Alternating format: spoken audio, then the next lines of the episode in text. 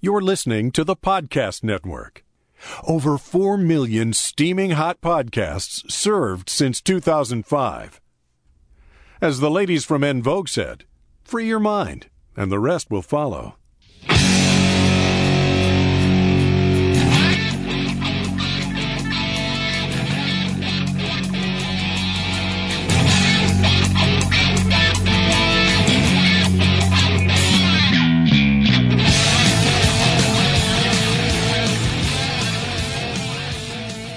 G'day world 201. We're in the we're in the third no, the third century, I guess. The third if if, if G'day World episodes were like years, this would be uh, the third century of. No, is that right? Yeah, this would be this would be the third century. Yes. Um, Starting the third one. what do they call it now? It's not AD anymore. It's the third Uh, century. CE, Common Era. CE. Thank you very much, Brian Shearer. Brian Shearer, my guest on the show today, ladies and gentlemen. Brian is uh, one of the hosts of the new, the latest podcast on TPN, Comic Review Weekly. He's a comic book artiste. Uh huh. And we're going to talk about comics, and then we're going to segue. The natural segue, of course, as there is from from comics into free will and philosophy.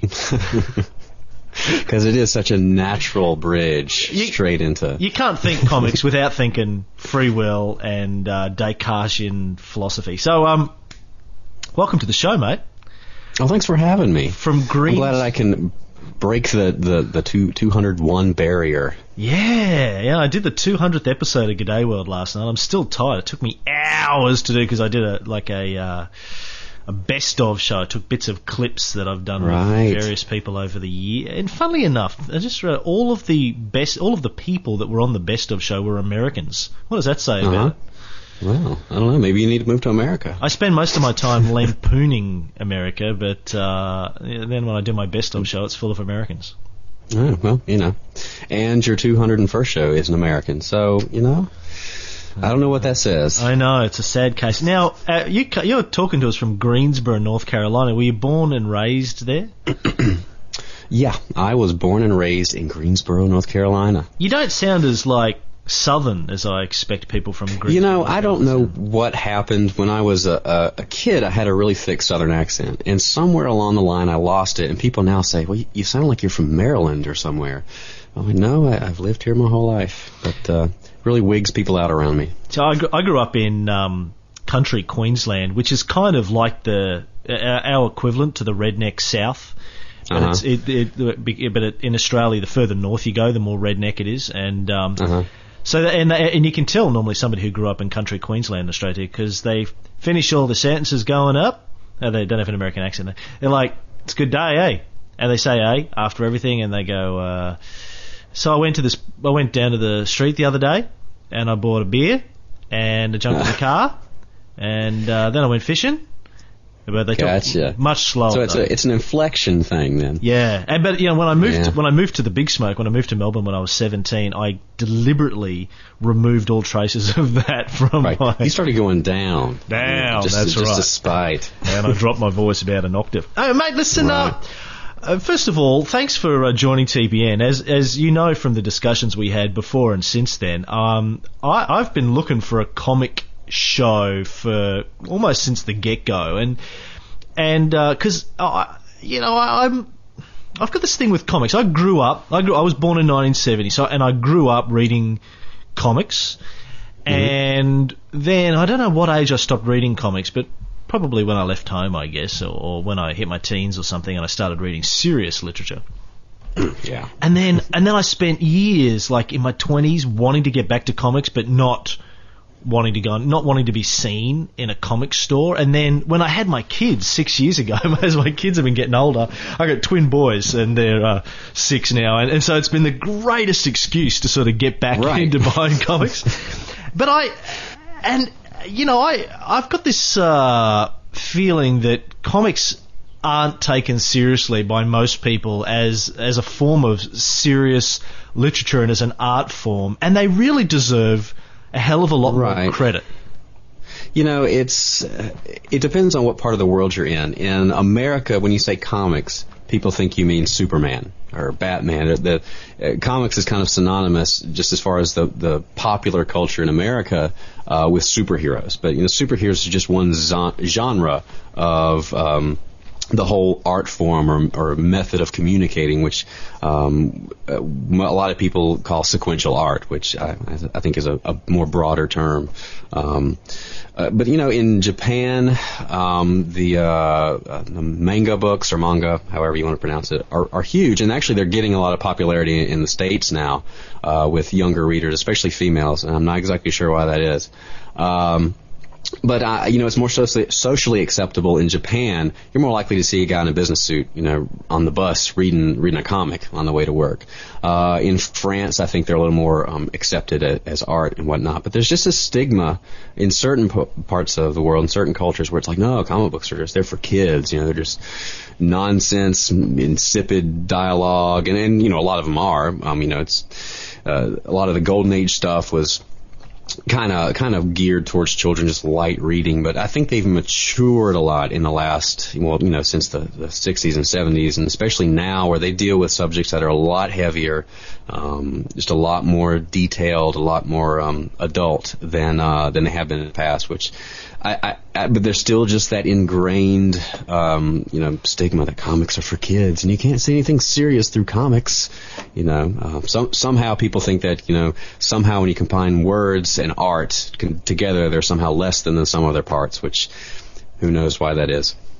You know, it was a it was a major milestone, I guess, for me when uh, Christmas just gone. The the major present that my wife bought me was the big hardcover, large format collector's edition of the Hush series from Batman. Yes. Recent Batman series. And it was, and I was chuffed because it's, you know, I wouldn't go out. I, I just, I'm not in a cash flow position right now where I can uh, justify spending a hundred bucks on, yeah, you know, a hardcover comic. But it, uh, it was uh, fabulous. And it was, it's, the artwork in it is amazing. The story's good probably you know not as good I thought as you know Frank Miller's work on Batman, but it was good. It was an mm-hmm. engaging story. But the artwork and the presentation of it, it it's it's truly you know, it has to be appreciated as a brilliant piece of artwork. Yeah, there's you know there are, are great artists in the industry right now, and, you, and it's it's fascinating to me to watch how the art has changed over the years. Just the standard uh, by which comic books are made. You know, in the 50s and the 60s, you know, and the thing about comics uh, in the states with the superhero comics is, you know, it's when you got Marvel and DC, those are a very corporate kind of, uh, uh, well, they are corporate entities where, you know, the, the, it used to be you never saw an artist's name on the cover. I mean, look at old books, you don't have no idea who drew it, um, unless you're just very familiar with their style. But you know, they're, they're the artists and the inkers and um, well, there weren't really colorists. Colorist was coloring was an afterthought, but they were just cogs in the wheel. But over the last, you know, 30 years or so, um, th- there really has been a focus on the artist. So now you have just, you know, well, I, I, I'm going to say superstar artist, but you know, superstar in comicdom is not really superstar. But um, you know, you just had the the big names like your Adam Hughes, who, um, or your your Jim Lee, who did Hush. Um, um, you know, these guys are, are you know big time with Marvel and DC and working on their own, you know, high profile stuff. But uh, there really has been a, um, um, a, a process of um, um, what is the word I'm looking for? Just they become the art has matured over the years, which is really and now I think we're just really at a, a pinnacle of where the art is just really top notch. And it's not just the art; it's this. I mean, the storylines and and. oh yeah, yeah, it's the whole package. For me in particular, and I know this is probably uh, there's probably better examples for people who know more about the industry than I do, but the the Frank Miller Dark Knight series.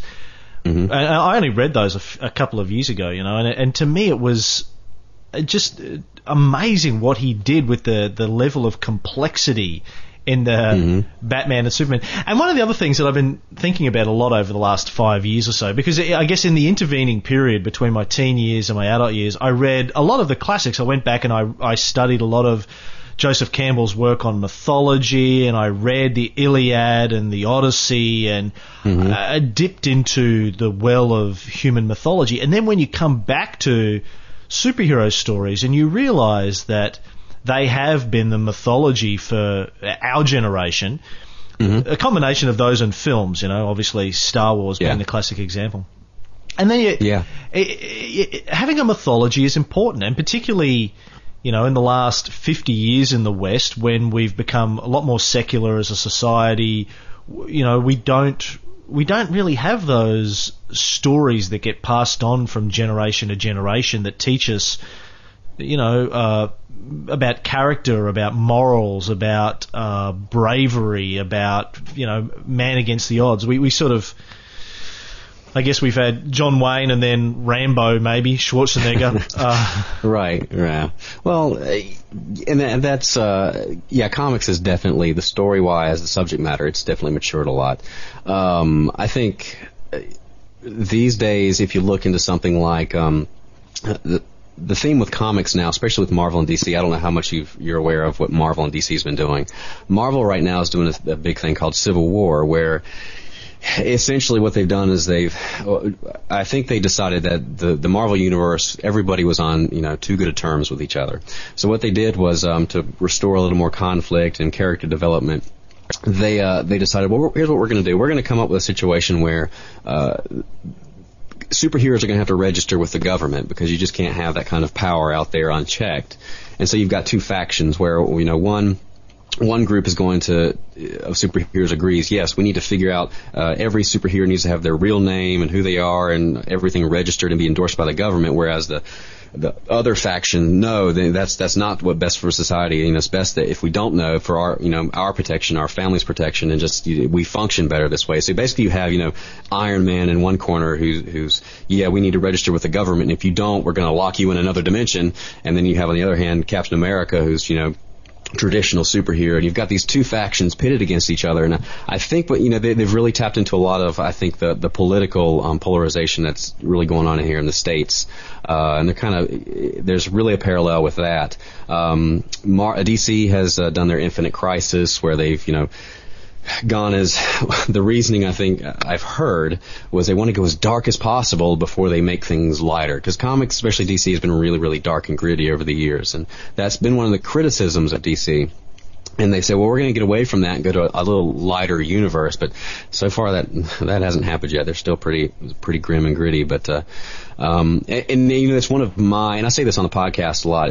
One of my my pet peeves with comic stories is that you know I, I'm all for the the the, the deep, um, meaningful story, but it, I, I think one of the pitfalls people are falling into is that they're they're doing stories with jumping on the grim gritty ba- bandwagon for the sake of grim and gritty itself, uh, without necessarily trying to address uh, uh, address things like you know.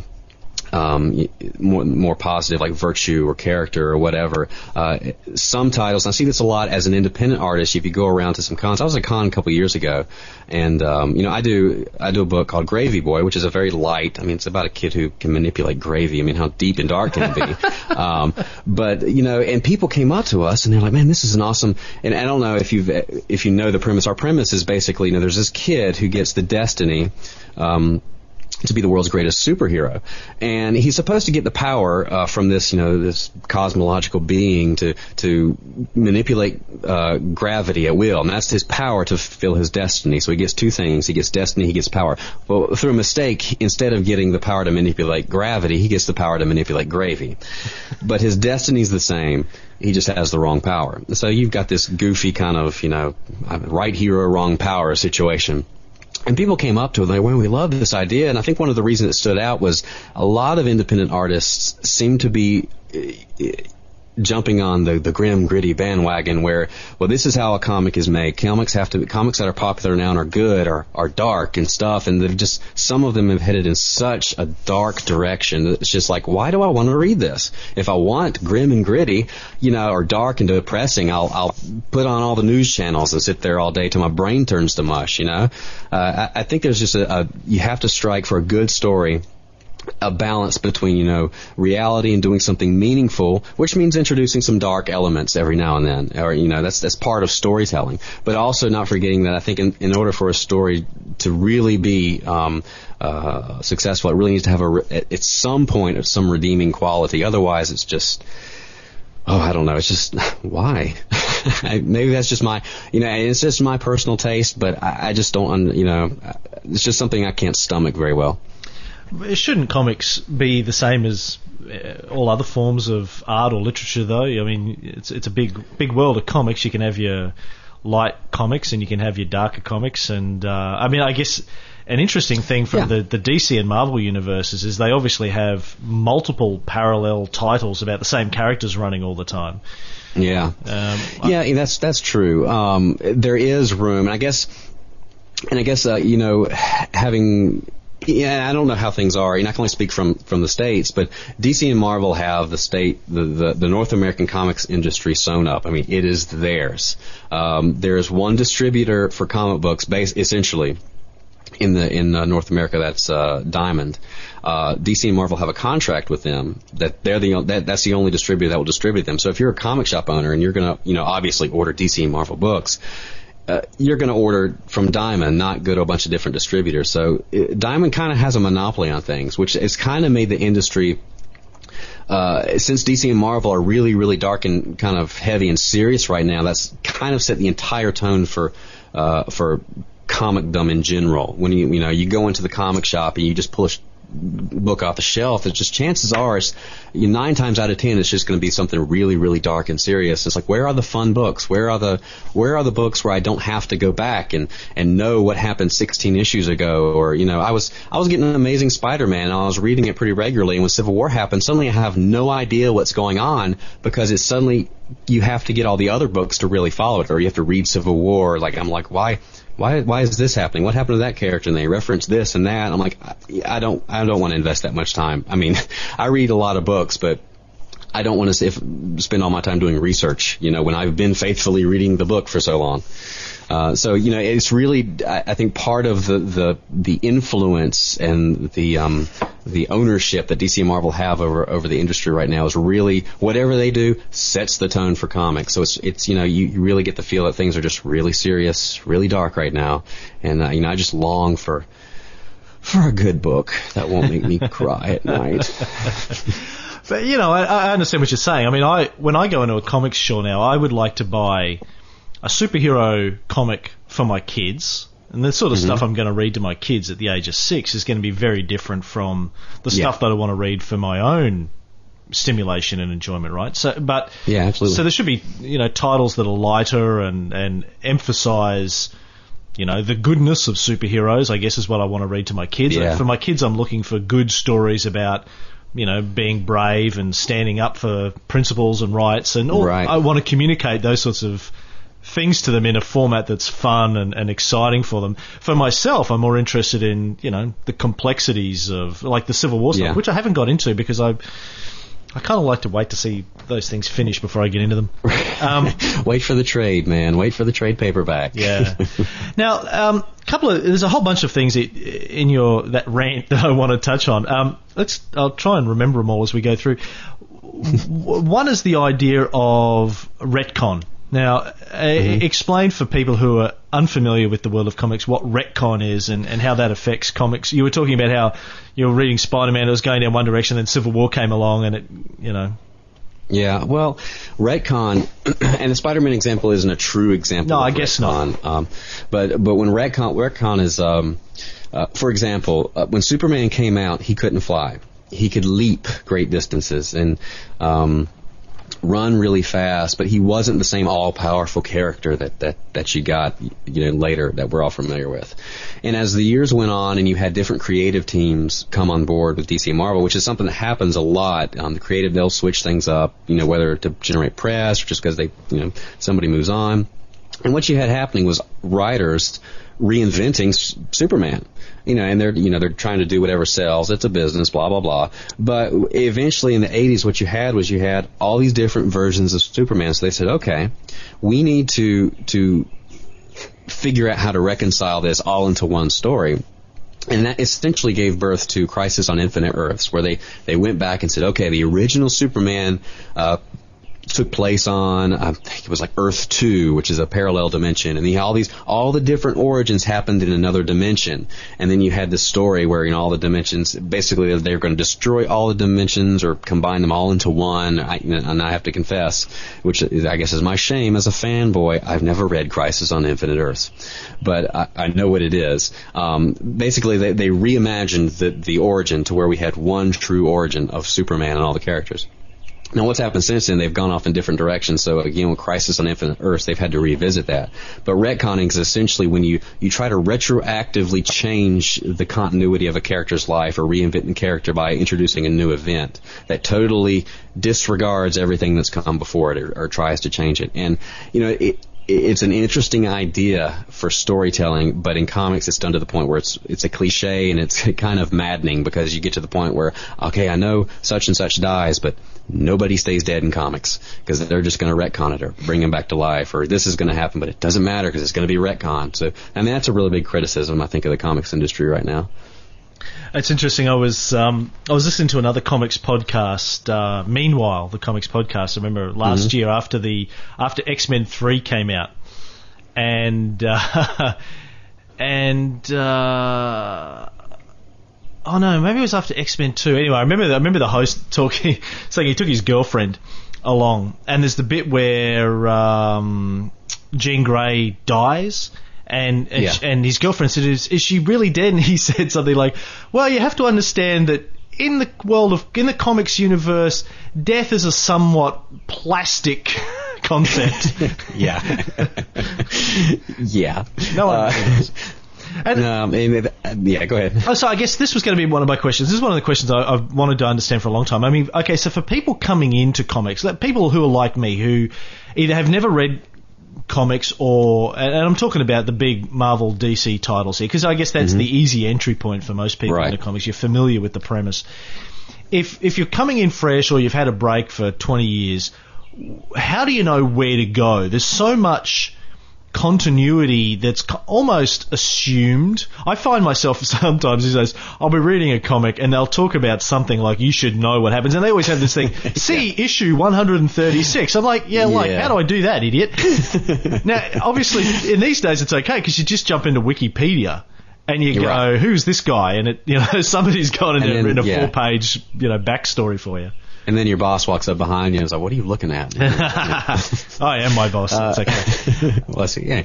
Um, you know, uh, the good thing about getting into comics these days is that they've begun p- compiling things into trade paperbacks and graphic novels. So if you want to catch up with, say, what happened in the Silver Age or the Golden Age, or you know, which is just you know uh, I don't know how much people would be aware. The Golden Age is, gosh, I don't remember the dates, but you know that when Superman and the superheroes first came out, it's considered the Golden Age. The Silver Age is the 60s, uh, gosh, maybe 70s. Um, I'm not up on my Golden Silver Age stuff, but they're compiling all that into collections. So you can get something like if you want to read Spider-Man, you want to know, you know, how it began or whatever. Uh, you can go back and get, okay, the essential Spider-Man number one, or or just go into a comic shop and say, okay, I want to know, I want to know the story of Spider-Man. Give me a graphic novel or trade paperback that I can start from the beginning.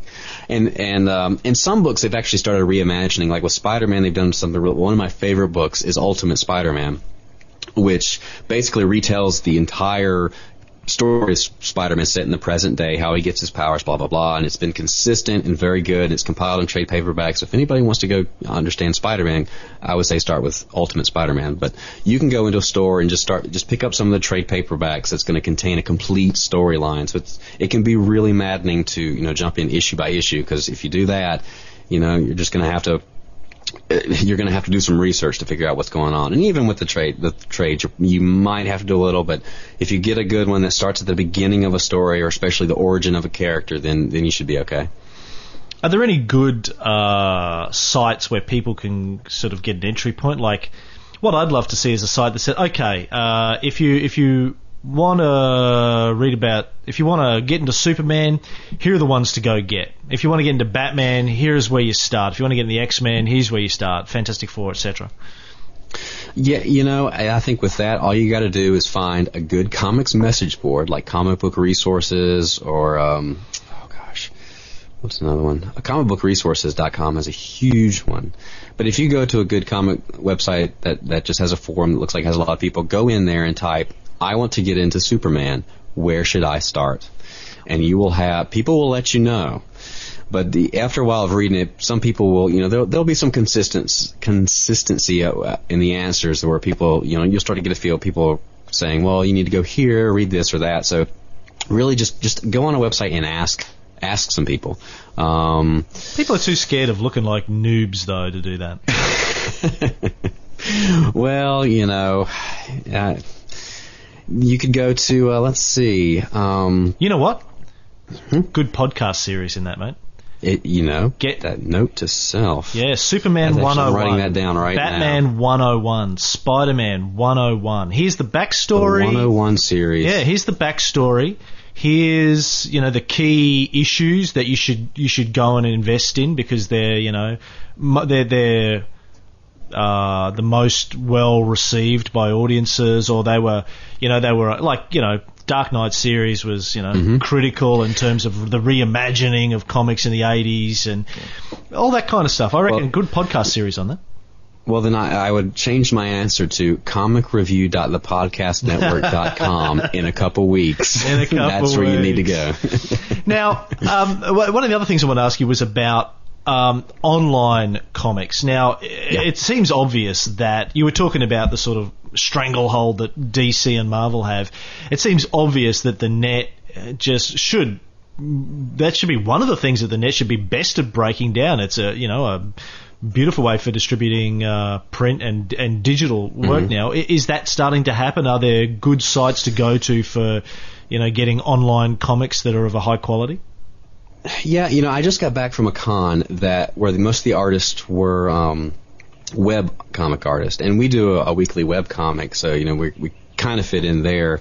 Um, and, and this actually came up that Wikipedia does not allow web comic entries. They delete them because they say it's it's of no importance or not enough. Um, oh, what's the term they use? Um, oh, what's the, um, it, it's just irrelevant. It's not popular enough or not well known enough. Um, fascist. And yeah, so a you know, that was that was you know Jimmy Wales is a fascist. they uh so you know there are some web comics. There are some really hugely successful ones. Um, Penny Arcade is one that has done phenomenal. Um, Scott Kurtz's PvP, excuse me, um, has really taken off. Um,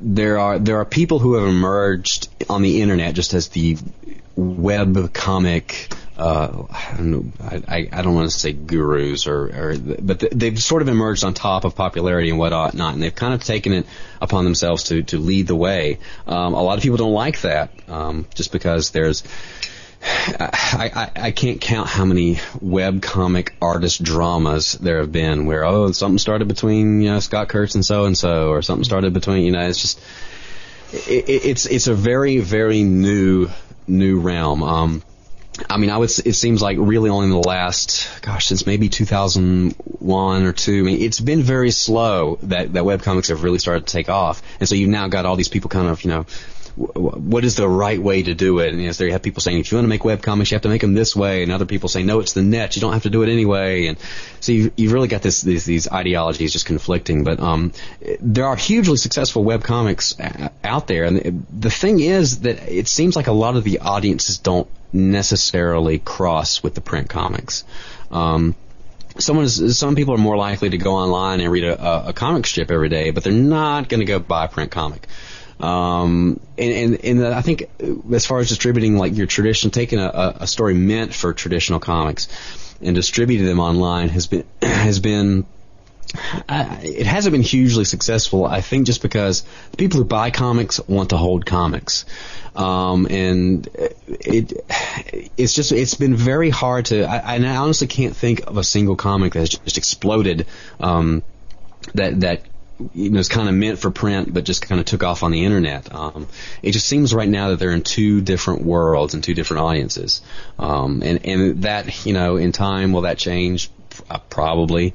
Um, I just don't see right now, there doesn't seem to be any resolution in sight or you know, saying that, well, the, internet's gonna, is gonna open huge doors and it's, You know, if the internet has opened huge doors for anything, it's been for publicity for the small guy. the, the crazy thing about that, from my perspective, is uh, you know a lot of the traditional print comics that I've read in the last five years have been CBRs that I've downloaded and and Mhm. and Really? watched. Yeah. There's this for people who don't. There's a great piece of software, Comic Book Reader, I think, Yeah. uh, and you, the, the people basically scan comic books and, Mhm. and they come out very high res, and you read them in this reader, and it's like reading a PDF, I guess, but it's a, a Right. comic.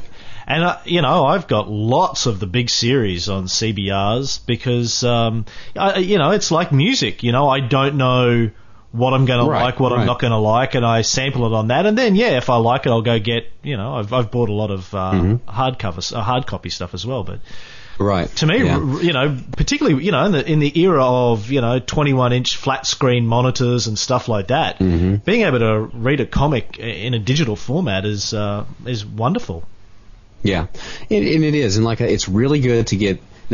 It's not that people, traditional comic fans, just won't read comics over the internet. It's just it, it really, I I guess, for the traditional comic fan, there's just something about holding the book in your hand that that that they like. Um, It's funny. That's what people say about print too. Whenever the e-book discussion comes up, oh, you can Right. never going to replace the form factor and. And I, you know, I, I think it's the same when I have this argument with people in the, the newspaper business. They say, oh, you know, people are never going to get rid of newspapers. And I think they're right until there's a digital form factor that's as, I mean, you can't take your laptop, well, I do, but Right. you, you Yeah, won't I take agree. your laptop into the toilet to read like you would a comic Yeah. or on the train or, you know, something like that. Yeah, I, it's just I don't know what that's going to look like when when the technology gets to such where comics or other print media just you know well that's just an, a, a seamless transition. Like hey more people are just like why wouldn't you just read it on this instead of the book? I, I just don't know what that would look like. Um, but I mean eventually would it, I mean you know I think it's as newer generations come up that are just more and more just saturated from birth in the technology those will probably be the generations that will that will completely make the transition. You know, old crusty people like us will banter back and forth.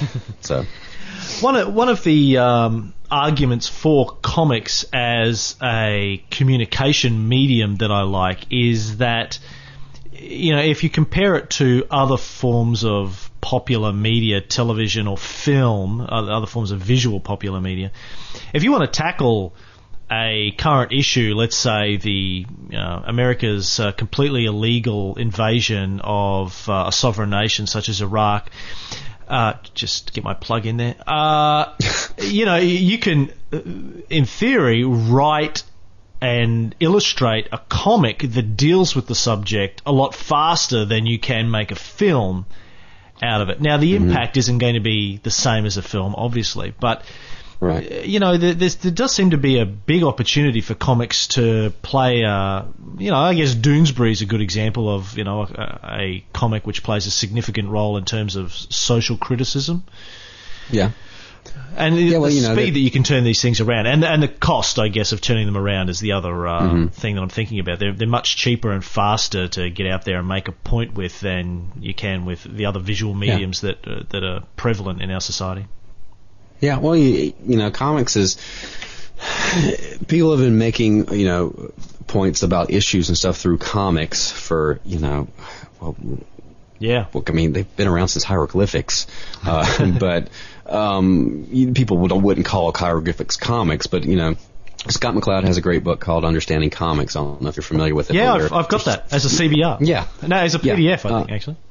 Yeah, he and you know he argues that if you define comics just more as uh, you know um, sequential art, and he actually has a, a more specific definition that I can't think of off the top of my head, but um, you know the people have been communicating this way for thousands of years. Um, and you, you can get a message out in a, in a through comics. It, it's not going to have the same impact as like through a, a movie or, or or whatnot. But comics has a and, and sequential art has a way of communicating that's unique, all to its own.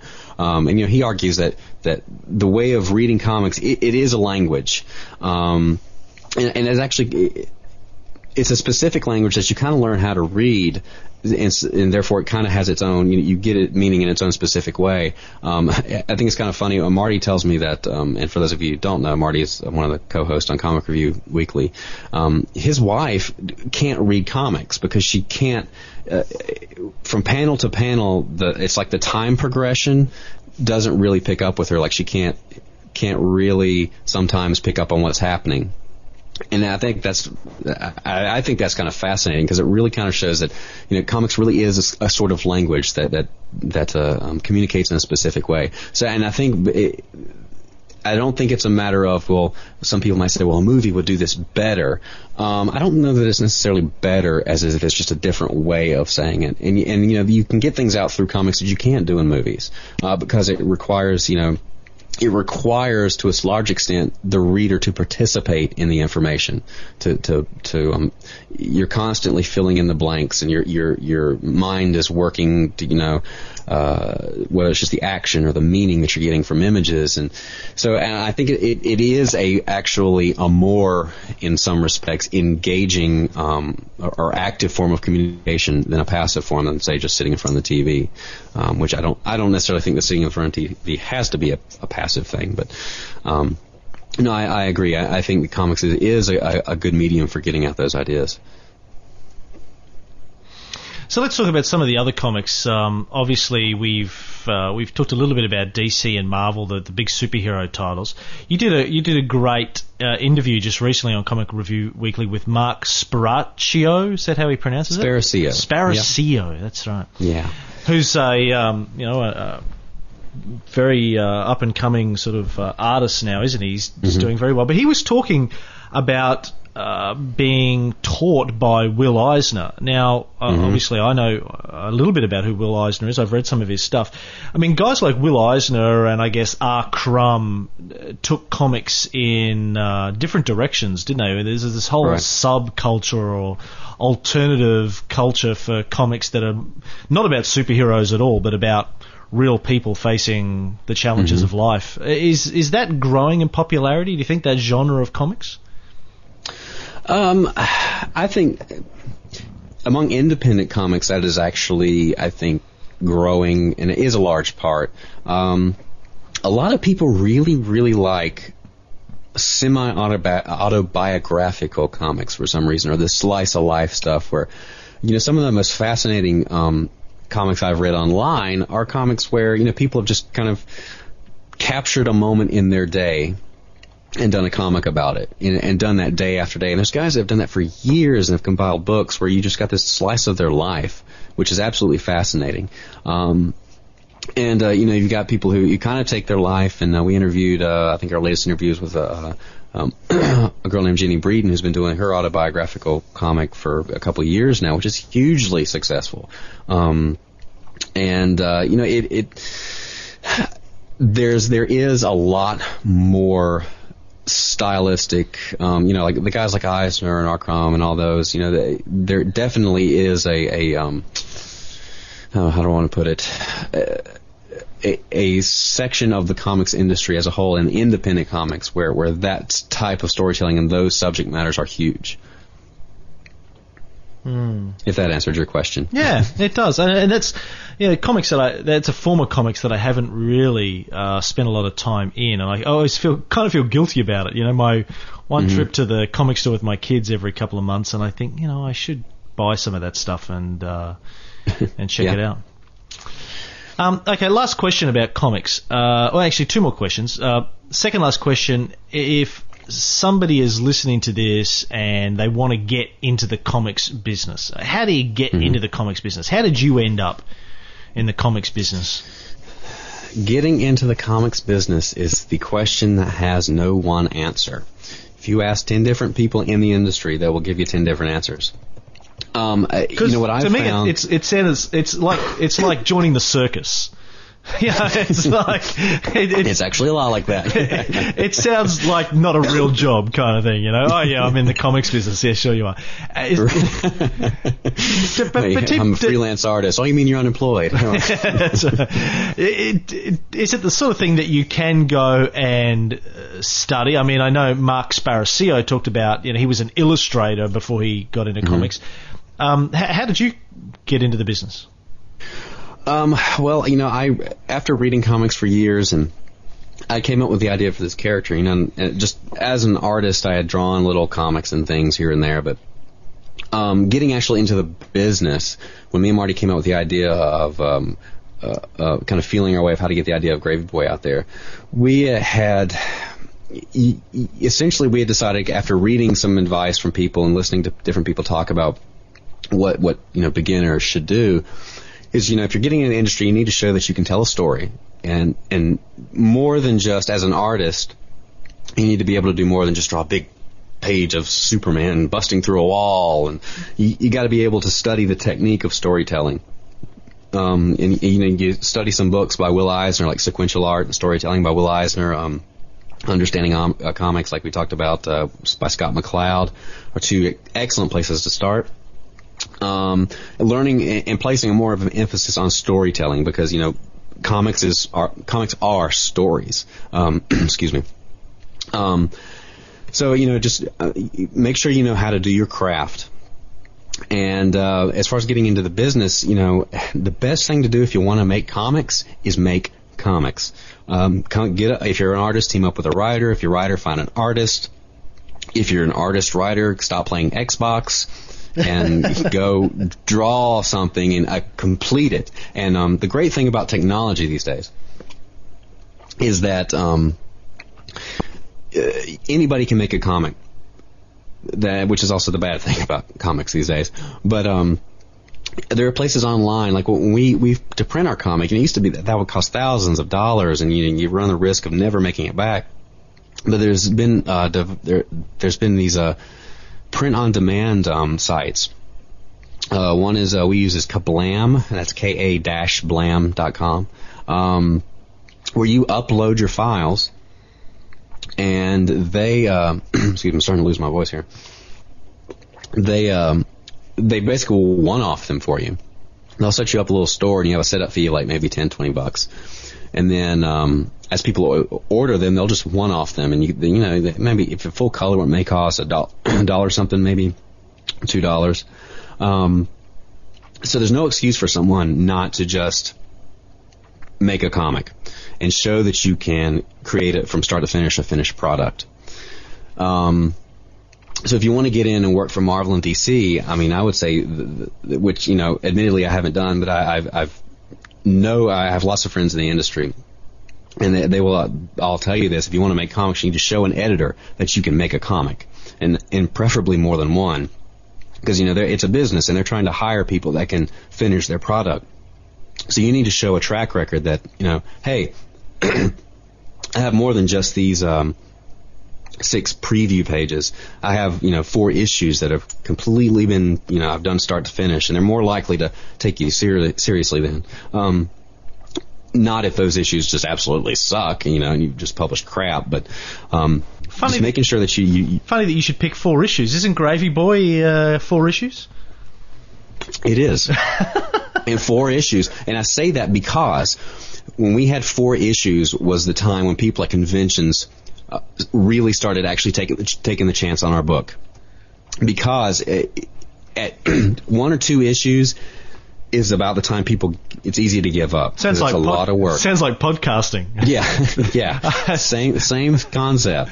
So, um, you know, if you can get three out, well, that's pretty good. But it just seems like, and I I don't know what it is about having four issues on the table that people are like, wow, a whole story. And it- it usually, you know, typically a story arc, a larger story will take, you know, four or five issues, which, you know, will then, you know, is about a trade paperback size. And people want to say, wow, you can do a whole story arc. And, you know, I'm not taking a chance of getting invested in this character just to have you just crap out on me. So, you know, I, I would say, you know, at least three, maybe, you know, three and up. Finish some books. And even if you just one off copies and say, hey, look, I did this. It's, it's finished. When you get to yeah, I've had people start podcasts that last two episodes and then run out of ideas. Uh, uh, when you, when you got Mm-hmm. when you get 200 under your belt, come and talk to me.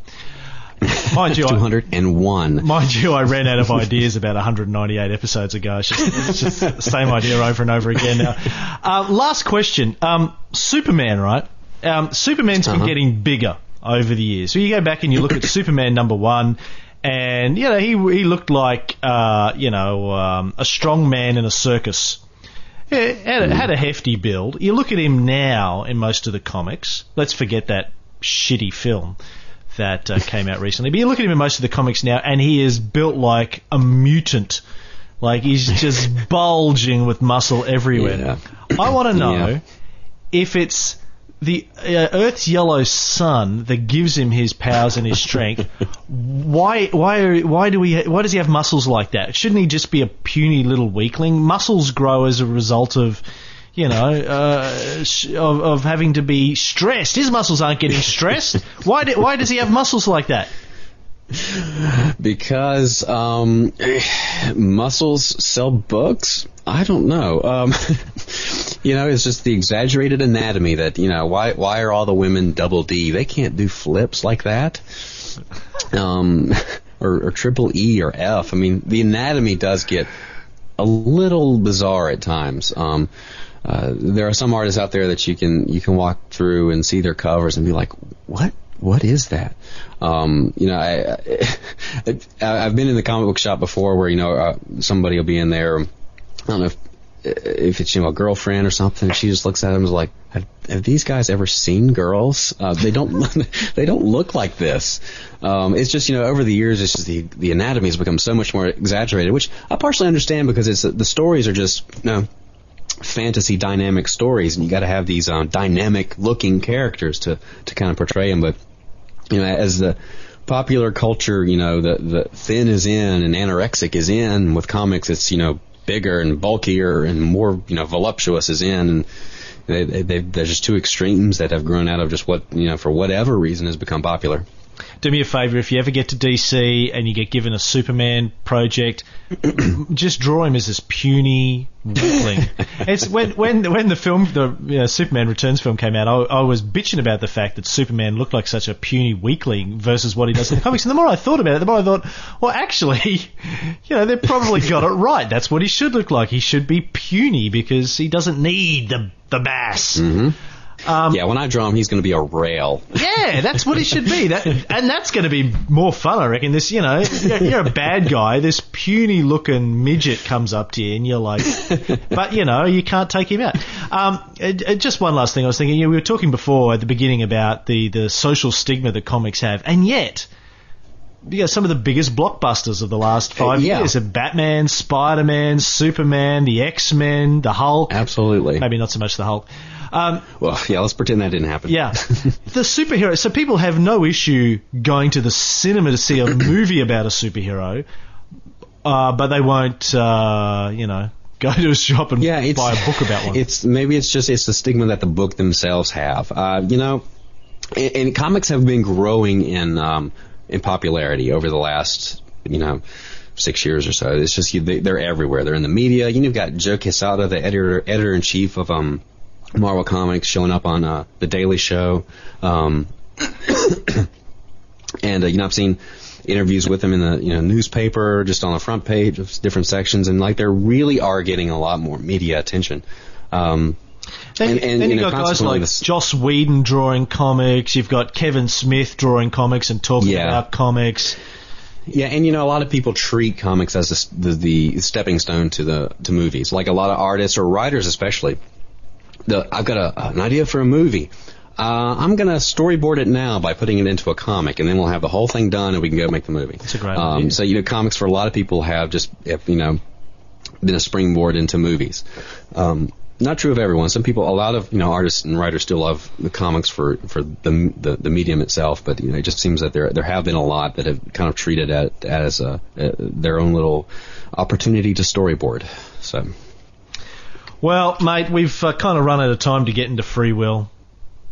Oh, We'll have to do that Well- on another show. well, well, I'll come back. Yeah, you come back. It's been great having you on, mate, and uh, thanks again for taking us through the comics, the background of comics.